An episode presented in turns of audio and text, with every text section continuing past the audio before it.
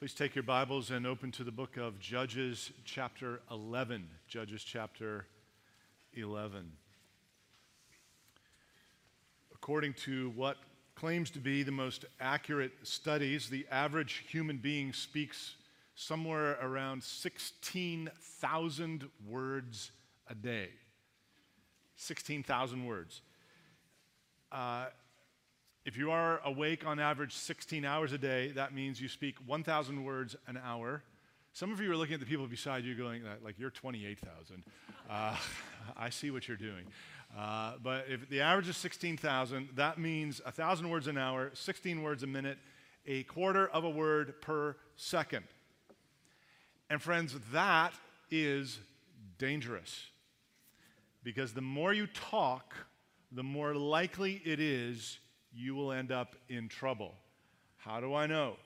Because Solomon said this When words are many, transgression is not lacking.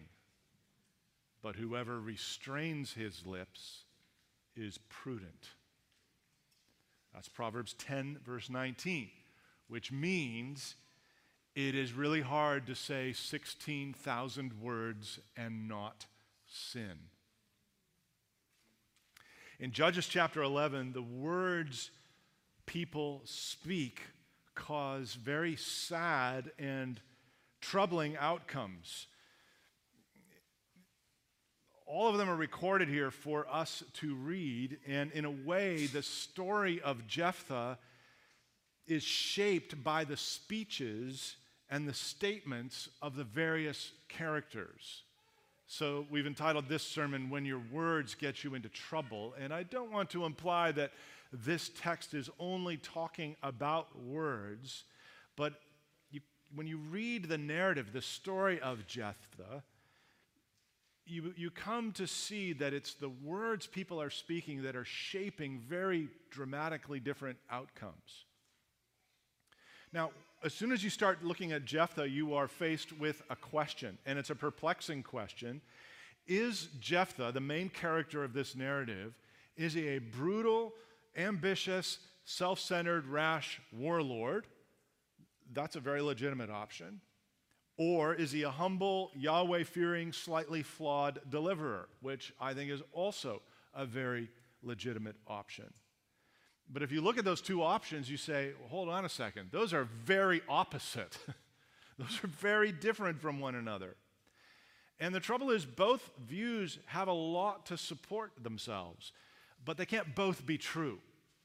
And so I'm going to argue for the latter, the good guy version, and I'll explain why. But I just want to say right up front if you think it's the bad guy version, that's fine, and you probably have good reasons for it. I just think there's more good reasons for the good guy version than there is for the bad guy version.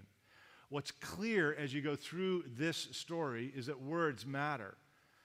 Each section of the story has a speech upon which the destiny of people's lives are determined. That means that your words matter. And your words can get you into trouble. So I'll divide the story of Jephthah into seven parts. The first one is this some words cut like a knife. Some words cut like a knife. Uh, verse 1 Jephthah's story begins with his half brothers using their words to cut him off. Verse 1 Jephthah the Gileadite was a mighty warrior, but he was the son of a prostitute. Gilead, his dad, was the father of Jephthah, and Gilead's wife, not the prostitute, but the wife, also bore him sons. And when his wife's sons grew up, they drove Jephthah out and said to him, You shall not have an inheritance in our father's house, for you are the son of another woman. Then Jephthah fled from his brothers and lived in the land of Tob, and worthless fellows collected around Jephthah and went out with him. Now, there's a whole lot of things to see here that are very important, but I'll just point out three about Jephthah, or Jeff. uh, first of all, he's, he's a labeled guy, right? He's the illegitimate child of a prominent citizen. And Gilead's not the first man to, to indulge himself in this way. Many men of means have sired children out of wedlock. Uh, Gilead, named after the place where he was born, Gilead, um, has a prostitute. And by that prostitute is given birth a son. And this son is now labeled, right? He's the son of the prostitute. He's not only a labeled man, but he's, this leads to him being a rejected man. His brothers, and as we'll see, presumably the elders of the town in which he grew up, they chase him out of town and they use his origin, which, by the way, is no fault of his own. they use Jephthah's origin to squeeze him out of inheritance. And how those words of his brother must have cut. You're the son of another woman, you're the son of a prostitute. However, Je- Jephthah shows himself to also be a very resourceful man. He moves into the northern regions of Gilead. Tov is up in the top part there. And there he gleans, it's the word that's used there, from the region, fellow nobodies. The ESV translates that word worthless. That's imputing a little bit of meaning into the word. Uh, the, the word is simply vain or empty, as, and, and it, I would take it to mean they're just men who were of no value to society. They're outcasts, just like Jephthah. Men who had been scorned, men who had been abandoned. And together they, might, they make up this kind of mercenary army. Jephthah's called here. Did you, did you note it there? He's a mighty warrior in verse 1. And so, likely, with his little band of mercenaries, he's selling his services to whoever needs them. The most modern example of this, if it's foreign idea to you, would be the whole Wagner group in the war of Russia against Ukraine, um, whose leader seems to have met his demise this week. It's a for hire army made up of outcasts, the unimportant. It's, these kinds of armies are made up of the men who have nothing to lose like David's original mighty men. Uh, they were just a bunch of guys who had been cut off from society and they had nothing to lose. I'll put in my lot with David. In all of this, words that cut, cut Jephthah off from polite society. That takes us to number two. Some words create opportunity. So, verse 4 after a time, the Ammonites made war against Israel. Now, this is not a surprise to us if we've been reading through the book of Judges, because in chapter 10, we were told uh, that Gilead was going to get crushed by the Ammonites. Why was Gilead getting crushed by the Ammonites? Because Gilead, like the rest of Israel, had turned their back on Yahweh and turned toward idols, toward fake gods. And because they're in a covenant relationship with the real God, the real God had said, if you turn your back on me, I'm going to bring hardship into your life until you turn back to me. So, Judges 10, verse 17, back, just go back a bit. The Ammonites were called to arms. They encamped in Gilead, and the people of Israel came together. They encamped at Mizpah, and the people, the leaders of Gilead, said to one another, Who's the man who will begin to fight against the Ammonites? He shall be head over all the inhabitants of Gilead. That's how you lure someone into a losing battle, usually. He's like, hey, you can be general, and when you're done, you can rule over us. And that takes us to Jephthah's story in uh, chapter 11, now verse 5. When the Ammonites made war against Israel, the elders of Gilead went. They go up to Tob to bring Jephthah from the land of Tob. And they said to Jephthah, Come and be our leader that we may fight against the Ammonites. So the, you got the elders of Gilead asking Jephthah to be their leader. A leader is a military commander, like a general. So the words of the elders create an opportunity for Jephthah. And your first question should be well, why him? And that's where verses 1 to 3 help us out. Because instead of looking to Yahweh, Israel's doing what they always seem to do. They look for a human being that might deliver them, someone who looks powerful. And perhaps, we don't know this, this is pure speculation. Perhaps Jephthah's mercenary army had even been hired by the Gileadites in the past. We don't know that. We're never told that. What we can be sure of is that his proven military success makes him the ideal candidate to lead the full army of Israel against the Ammonites. But verse 7 Jephthah said to the elders of Gilead, the ones who were asking him to, to come be their general, Hold on a second. We didn't say that. I, I put that in there. he said, Did you not hate me and drive me out of my father's house? Why have you come to me now when you're in distress? Now you can imagine there's a couple ways you could read that, right? But Jephthah's words create an opportunity now for the town elders. It's like Jephthah looks at them and he says, Mr. Mayor, Mr. Town Clerk, um, you took no interest in me when I was just the illegitimate son of Gilead, when my brothers disowned me and kicked me out. You were participating in that. Why are you coming to me now?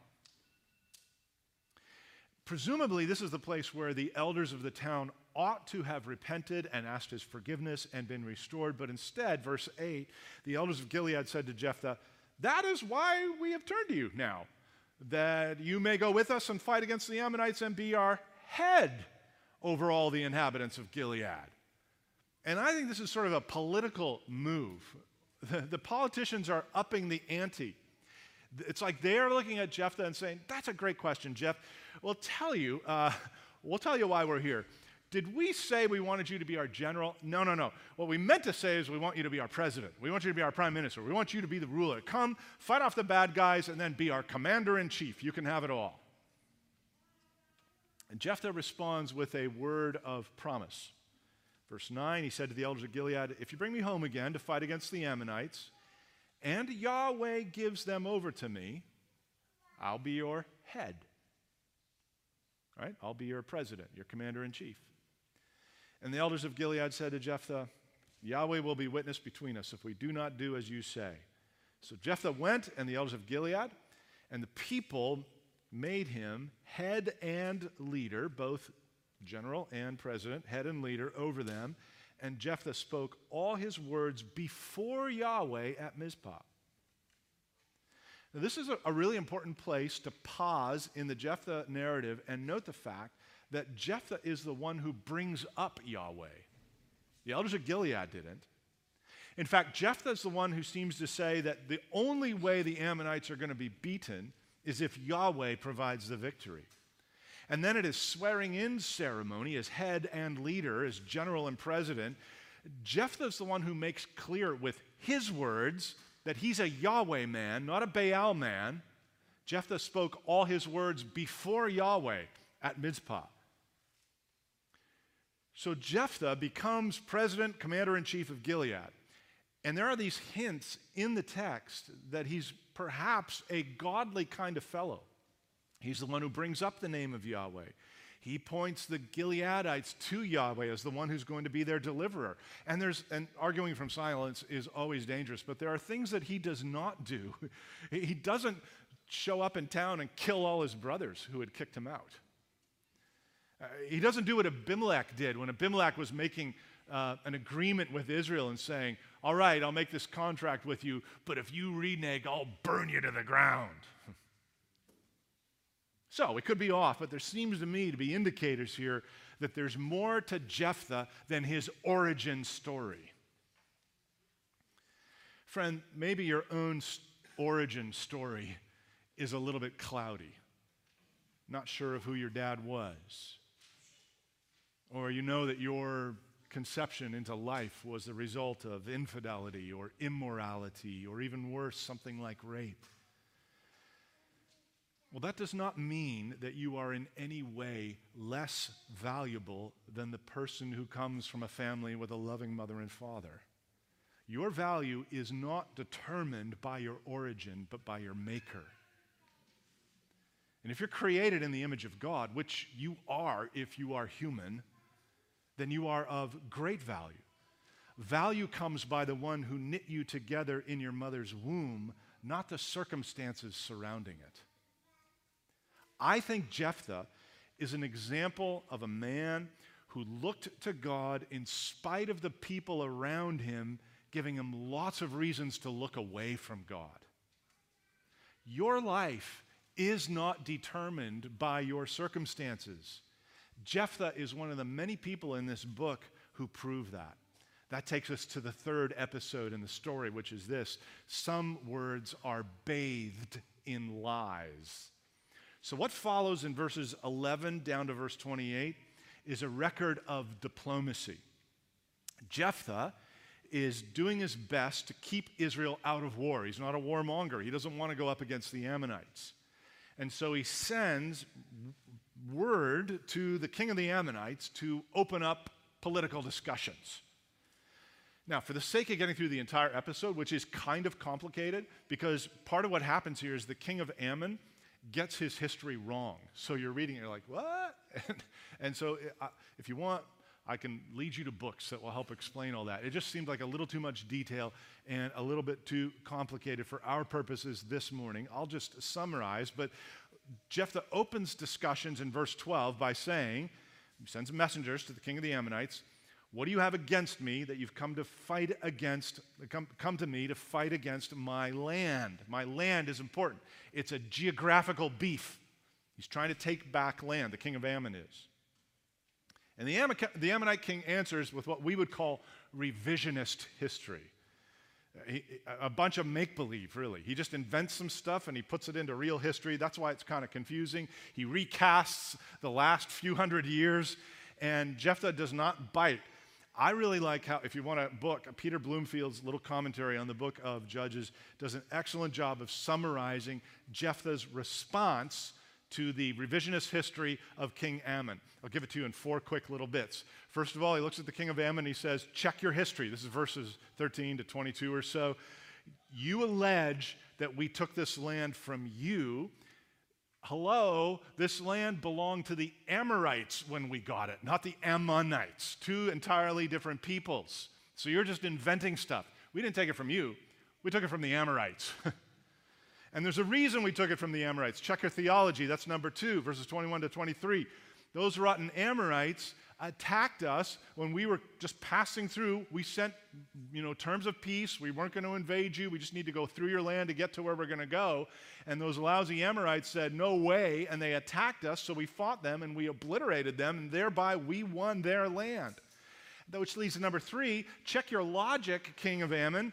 You say that your God, Chemosh, won this land, which actually never happened.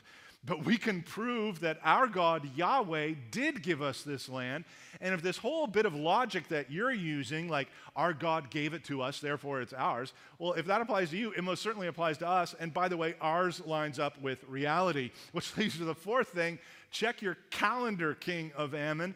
We've lived in this land for 300 stinking years. And like today, you're going to show up and go, That's my land? I don't think so. You are making an illegitimate claim. In other words, Jephthah is very convincing. His argument is good. But the king of the Ammonites has no time for truth and no time for logic. He's got Israel down on the mat. It seems like a great time to him to invade and expand his ever growing kingdom. And so when he gets word, when King Ammon is like, yeah, that ain't going to work, Jephthah answers with the courage of what I think is a godly man who knows he's in the right. This is what he says in verse 27 I therefore have not sinned against you and you do me wrong by making war on me. Yahweh, the judge, decide this day between the people of Israel and the people of Ammon. The king of the Ammonites did not listen to the words of Jephthah that he sent to him. So, diplomatic efforts fail, but not because of Israel. The judge Jephthah, right? Did you catch that? Invokes the judge Yahweh and says, Justice will be done. say a lot more about all of that, but we press on to number four. Some words lead to outcomes we would prefer to avoid. Some words lead to outcomes that we would prefer to avoid. Verse 29 Then the Spirit of Yahweh was upon Jephthah. Note that. The Spirit of Yahweh was upon Jephthah and he passed through Gilead and Manasseh and passed on to Mizpah of Gilead, and from Mizpah of Gilead he passed on to the Ammonites. So General, General Jephthah gets to work. The despised son of Gilead is not raging in revenge. Just like others before and others after him, this judge, appointed Savior, appointed deliverer by God, is empowered by God the Holy Spirit. The Spirit of the Lord was upon Jephthah. You go back to Judges chapter 3, verse 10, the Spirit of the Lord was upon Othniel. Judges chapter 6, verse 34, the Spirit of the Lord clothed Gideon. You jump ahead to the story of Samson, the Spirit of the Lord rushes upon Samson. Here, the Spirit of the Lord comes upon Jephthah. Jephthah is a Holy Spirit empowered savior or judge. And his first act is to raise an army. His own little band of mercenaries is not going to be enough. So he travels through Gilead into Manasseh. He's gathering soldiers, then back to where he's going to face off against the Ammonites. But before he launches his assault on the Ammonites, he, the judge, the guy who has the Spirit of Yahweh upon him, makes a vow to Yahweh. Verse 30. Jephthah made a vow to Yahweh, to the Lord, and said, If you will give the Ammonites into my hand, then whatever comes out from the doors of my house to meet me when I return in peace from the Ammonites shall be Yahweh's, and I will offer it up for a burnt offering. Now, we will return to that vow in a minute. But first, look at the massive and yet barely mentioned victory verse 32.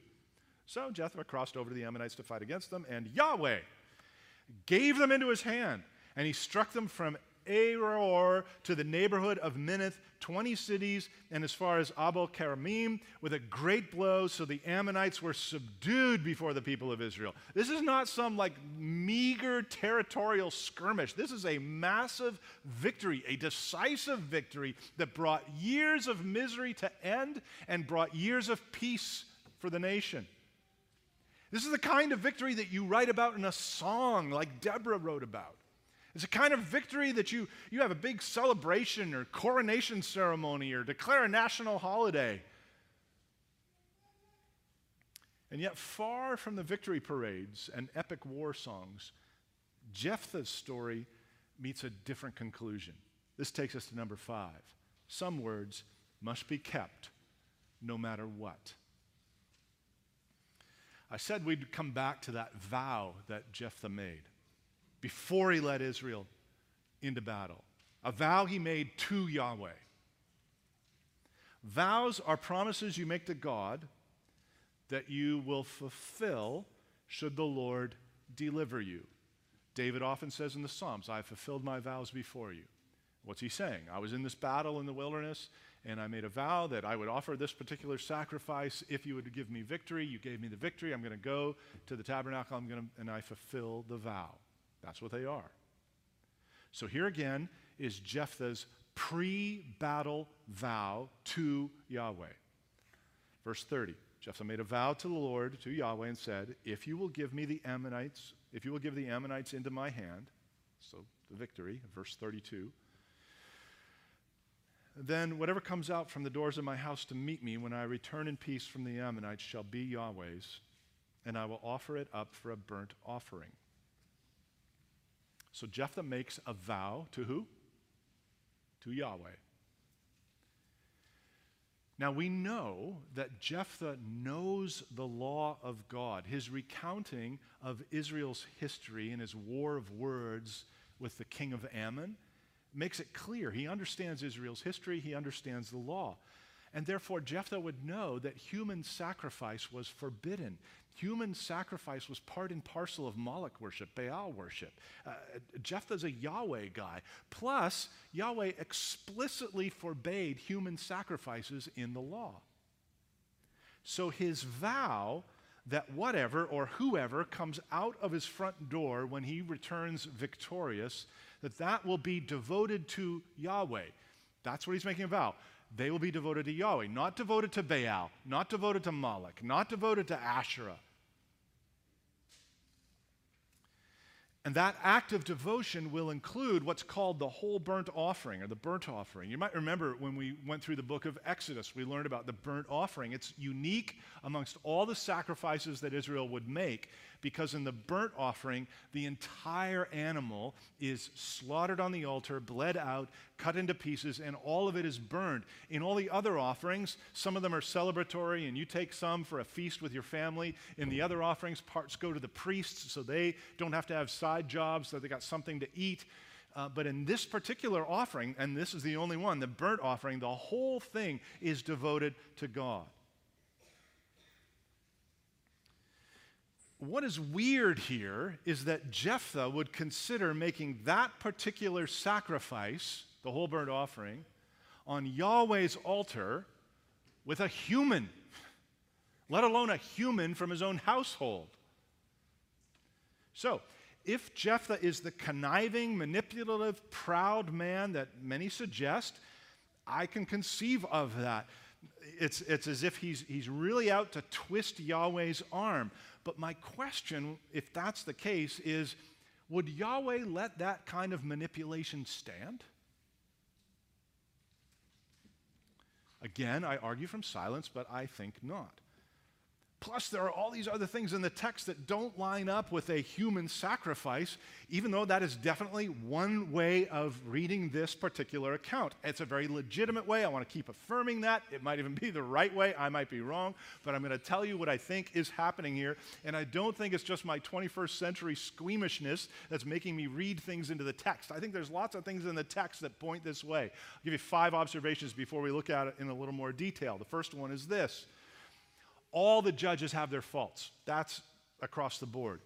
But nowhere do we read of a worshiper of Molech or Baal being clothed with God's Spirit.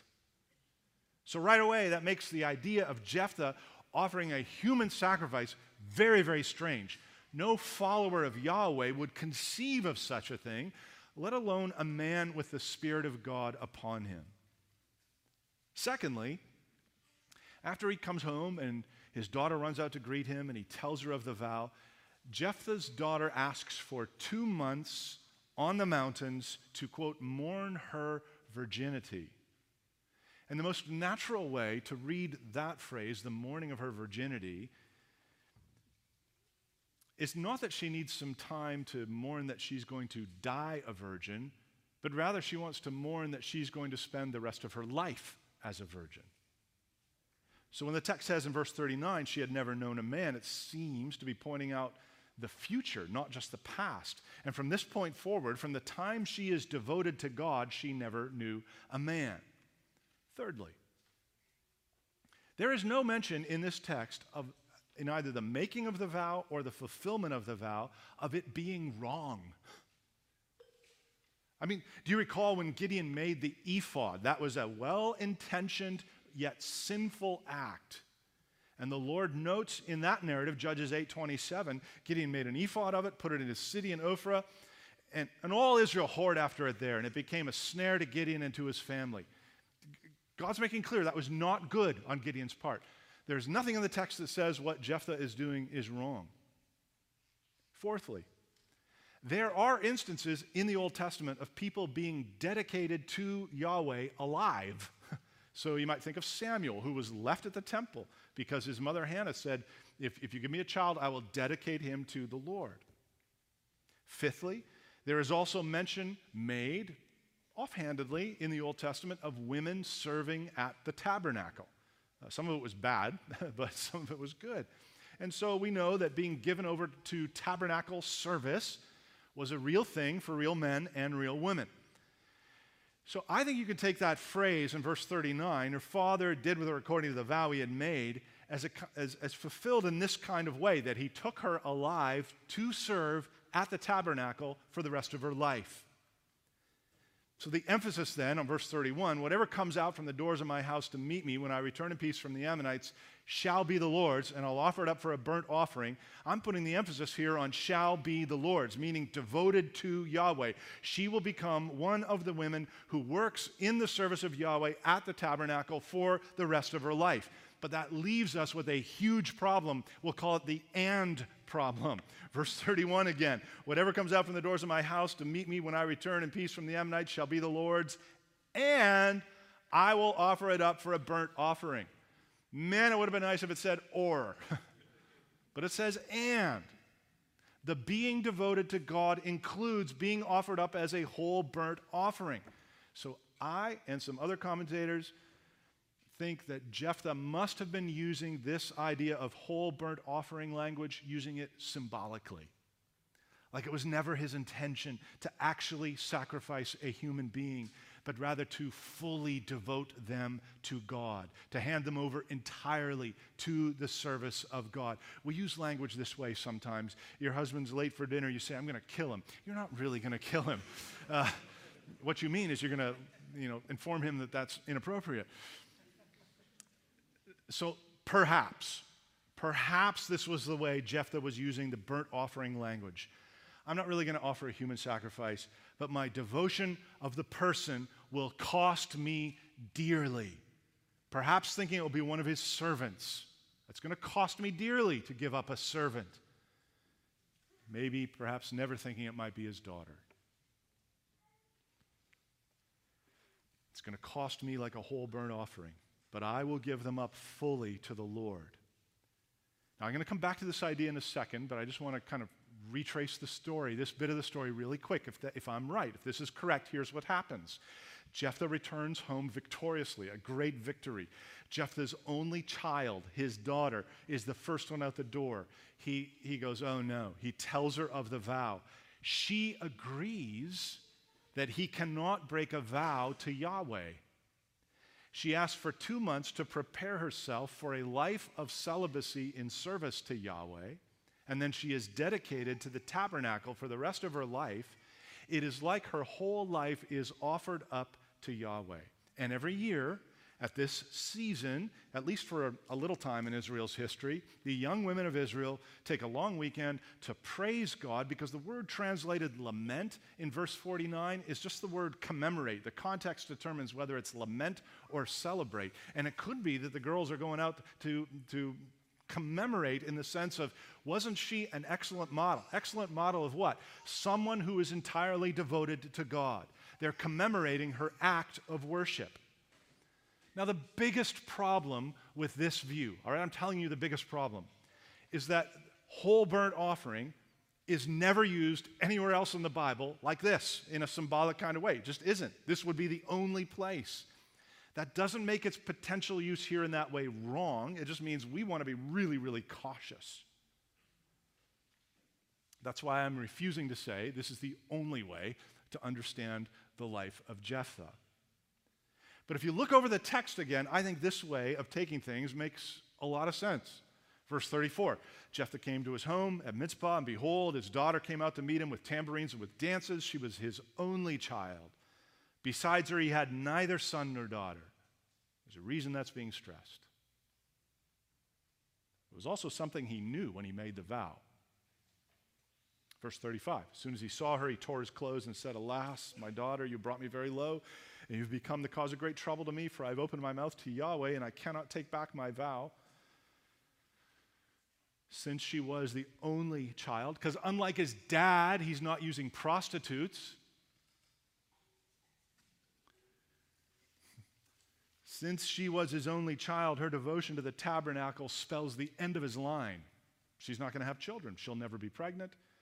He'll have no descendants. It's a double hit. He loses his daughter, he loses his future. Verse 36 She said to him, My father, you've opened your mouth to Yahweh.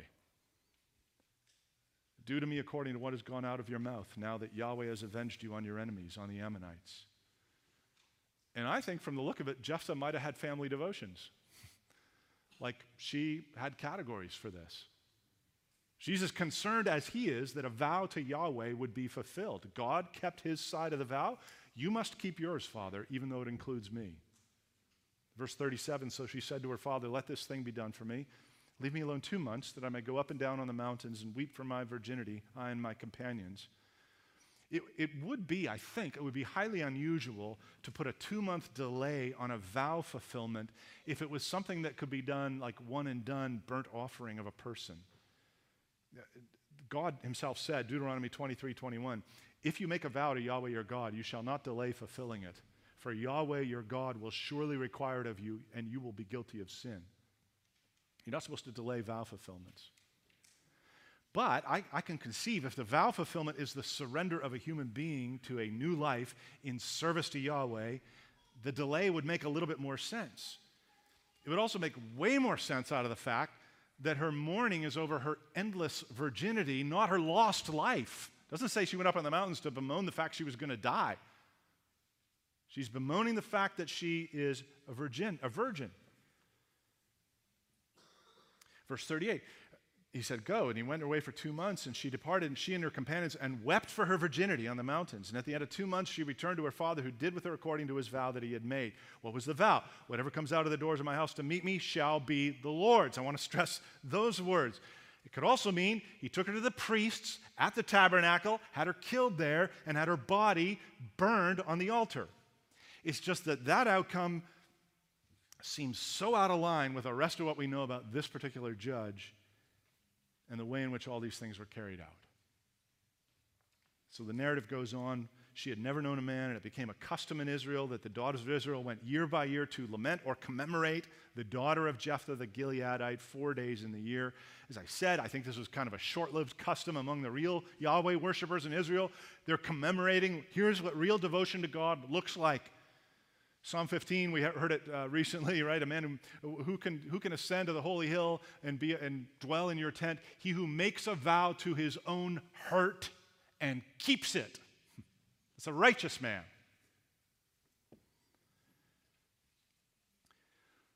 So the, the, the, young women of Israel would go up on the mountains for four days and consider Am I totally devoted to God like Jephthah's daughter was? I don't think what's being held up here is, is her life of singleness, as if that's somehow better or more noble than a married life. What's being commemorated is that she willingly took on this single life out of devotion to Yahweh. She is totally devoted to God. Are you? And just when you think things in this story can't get any sadder, number six, some words show what you're made of. Certainly true for the dudes who make up the tribe of, Ephraim, Judges 12, verse 1. The men of Ephraim were called to arms, and they crossed to Zaphon and said to Jephthah, Why'd you cross over to fight against the Ammonites and did not call us to go with you? We will burn your house over you with fire. Uh, this logic is befuddling to me. hey, thanks for the great victory. We're going to kill you, which is basically what they say. And it should sound familiar, right? Because if you go back to Judges chapter 8 and verse 1, the men of Ephraim said to Gideon, What is this you have done to us not to call us when you went out to fight against Midian? And they accused him fiercely. And Gideon got out of that mini civil war by appealing to the native pride and arrogance of the Ephraimites, and they backed off. I think every family has a past. Everybody has somebody in their family they'd rather not you know about and if you're Jewish and you're a descendant of Ephraim and you're going to a modern day like family reunion, like maybe you just wear the "Hello, my name is Levi" sticker, and uh, not Levi Ephraim. And so somebody comes, "Oh, your name's Levi. Levi what? Like Levi Smith?" Because uh, you don't really want to be associated with the Ephraimites. These guys are bad guys. They're full of themselves. And maybe it's because Jephthah was used to being treated as a nobody that he has no respect for people who think they're somebodies. Jephthah said to them in verse 2 I and my people had a great dispute with the Ammonites. When I called you, you did not save me from their hand. And when I saw that you would not save me, I took my life in my hand, crossed over against the Ammonites, and Yahweh gave them into my hand. Why then have you come to me this day to fight against me? Then Jephthah gathered all the men of Gilead and fought with Ephraim. Civil war. So Jephthah's solution to the Ephraimite problem is to fight them. And unlike Gideon, Jephthah is a mighty warrior, right? All the way back in verse 1 of chapter 11. He was a mighty warrior before he became a judge. He knew how to fight. And the men of, Gilead struck Ephraim because they, because the Ephraimites, this is what they had said. It's like a taunt. You fugitives of Ephraim, you Gileadites in the midst of Ephraim and Manasseh. Ephraim, Manasseh, we're true Jews. We're the real tribes. You're just Gileadites. Another war of words. Whatever that statement means, it's offensive to Gileadite ears. Seems to be saying, you, you men of Gilead are nobodies. Stay in your place. You're not so regal and as important as us Ephraimites. And Jephthah's army pays back the Ephraimites. Civil war erupts, arrogant Ephraimites defeated. They scatter, and like after every war, when you scatter, what do you try to do? You know, kids? You try to go home. That's where you want to go. And they, because of where the war took place, they have to cross a river. I don't know, kids, if you have, do you know what a bridge troll is? a bridge troll. So, bridge trolls, I think, live under bridges. and, and when you want to cross the bridge, they come out and say, None shall pass. They all sound like that. And then they say, You must do this or say that. Well, the army of Gilead kind of acts like bridge trolls here. All the Ephraimites are trying to get home. And the only place to go home is through the fords of the Jordan, a place where you can sort of walk over the river. It's really shallow. How are you going to tell who the Ephraimites are and who a guy from Judah is? There's no way. They, they look alike, they dress alike, nobody's wearing military uniforms. Presumably, all the Ephraimites would, you know, come up and they'd say, Are you from Ephraim? Uh, no. How are you going to tell? When I moved to Los Angeles many, many years ago, complete strangers would like hear me talking in a store and they would walk up and go, say the moose about the hoose. like, what are you talking about? I don't say the moose about the hoose. I had a distinct accent, being a Canadian, that I was not aware of till I went down to the Americans. Okay, I was making fun of my American friends. Accents are not easily fixed. So, you're from Ephraim, and you walk up, and the Gileadite says, Are you from Ephraim? No, no, no, no, I'm a Judah guy. Say Shibboleth. Sibboleth. Off with his head. One after another. The Gileadites captured the fords of the Jordan against the Ephraimites. When any of the fugitive Ephraim said, Let me go over, the men of Gilead said to him, Are you an Ephraimite? When he said no, they said to him, Say Shibboleth. And he said Sibboleth, because he couldn't pronounce it right. All in all, between that war and all the guys who tried to get back, 42,000 men die. Number seven, last one. Some words are short, and so is this point. Verse 7 Jephthah judged Israel six years. Then Jephthah the Gileadite died and was buried in his city in Gilead, which seems to me to be a very honorable end for a God fearing judge. He is not the illegitimate son vanquished to the wilderness. He dies as a true son of Gilead and is given an honorable burial. Okay. So, what are you supposed to do when your pastor tells you, here's a part of your Bible that can mean possibly two very different things? Well, the best thing you can do is read your Bible. Read it, read it, read it, and try to understand it. And you may come to a different conclusion to me in this particular passage, and that's perfectly fine as long as both of us are holding our conclusions with very open hands. The picture I've painted for you of Jephthah is one of a God fearing judge. Like every other judge, he had his failings and his faults, but I don't think his failings were as pronounced as they're sometimes made out to be. You cannot help but notice this guy speaks a lot about Yahweh, at least as much of as other judges and much more than some other judges.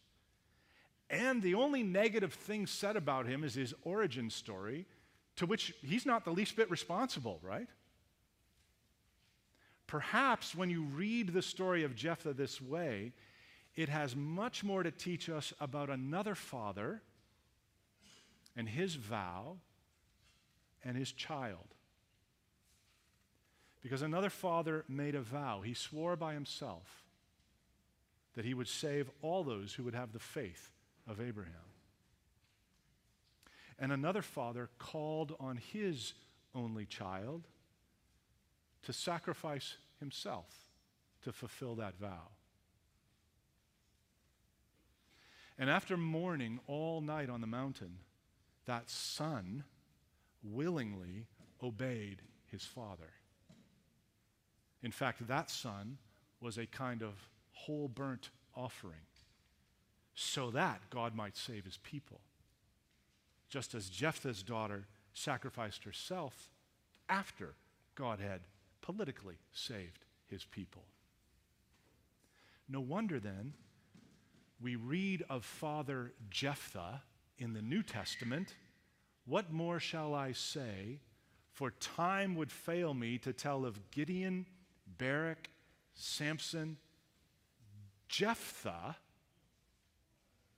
of David and Samuel and the prophets who, through faith, conquered kingdoms, enforced justice, obtained promises. At its best, Jephthah's story pointed forward to a greater Savior to come, and that Savior came. And when he came, Jesus announced a way for even frail and faulty judges to be right with God forever. With his words, Jesus himself told us, I am the good shepherd. I lay down my life for my sheep. I came that you may have life and have it abundantly. Have you devoted your whole life to Jesus? That always starts with your words. When you say something like, I repent of all my sins, I trust in you alone, Jesus, to be my Savior. Can't 16 of your 16,000 words today be those? Let's pray together.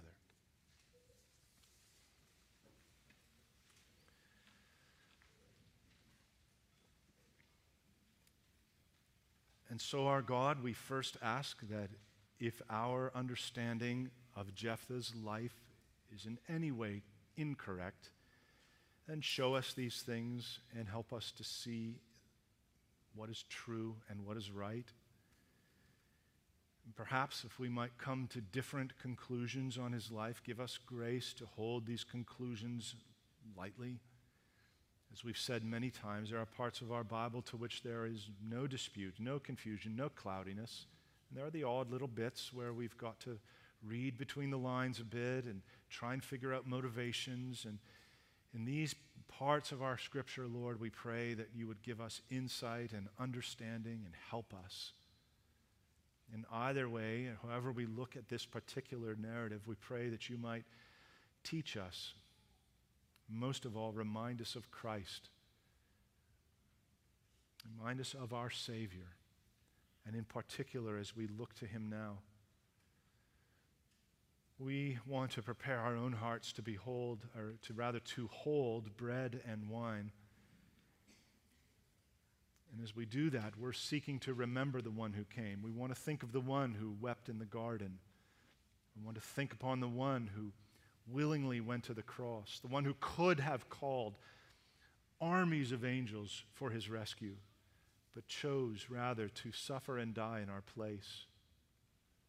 We want to think of the one who was ultimately victorious in the greatest battle ever fought, the one who can rescue from sin and Satan and hell forever. We want to think of the day when we will see our King face to face May that day come quickly. We ask in his name. Amen.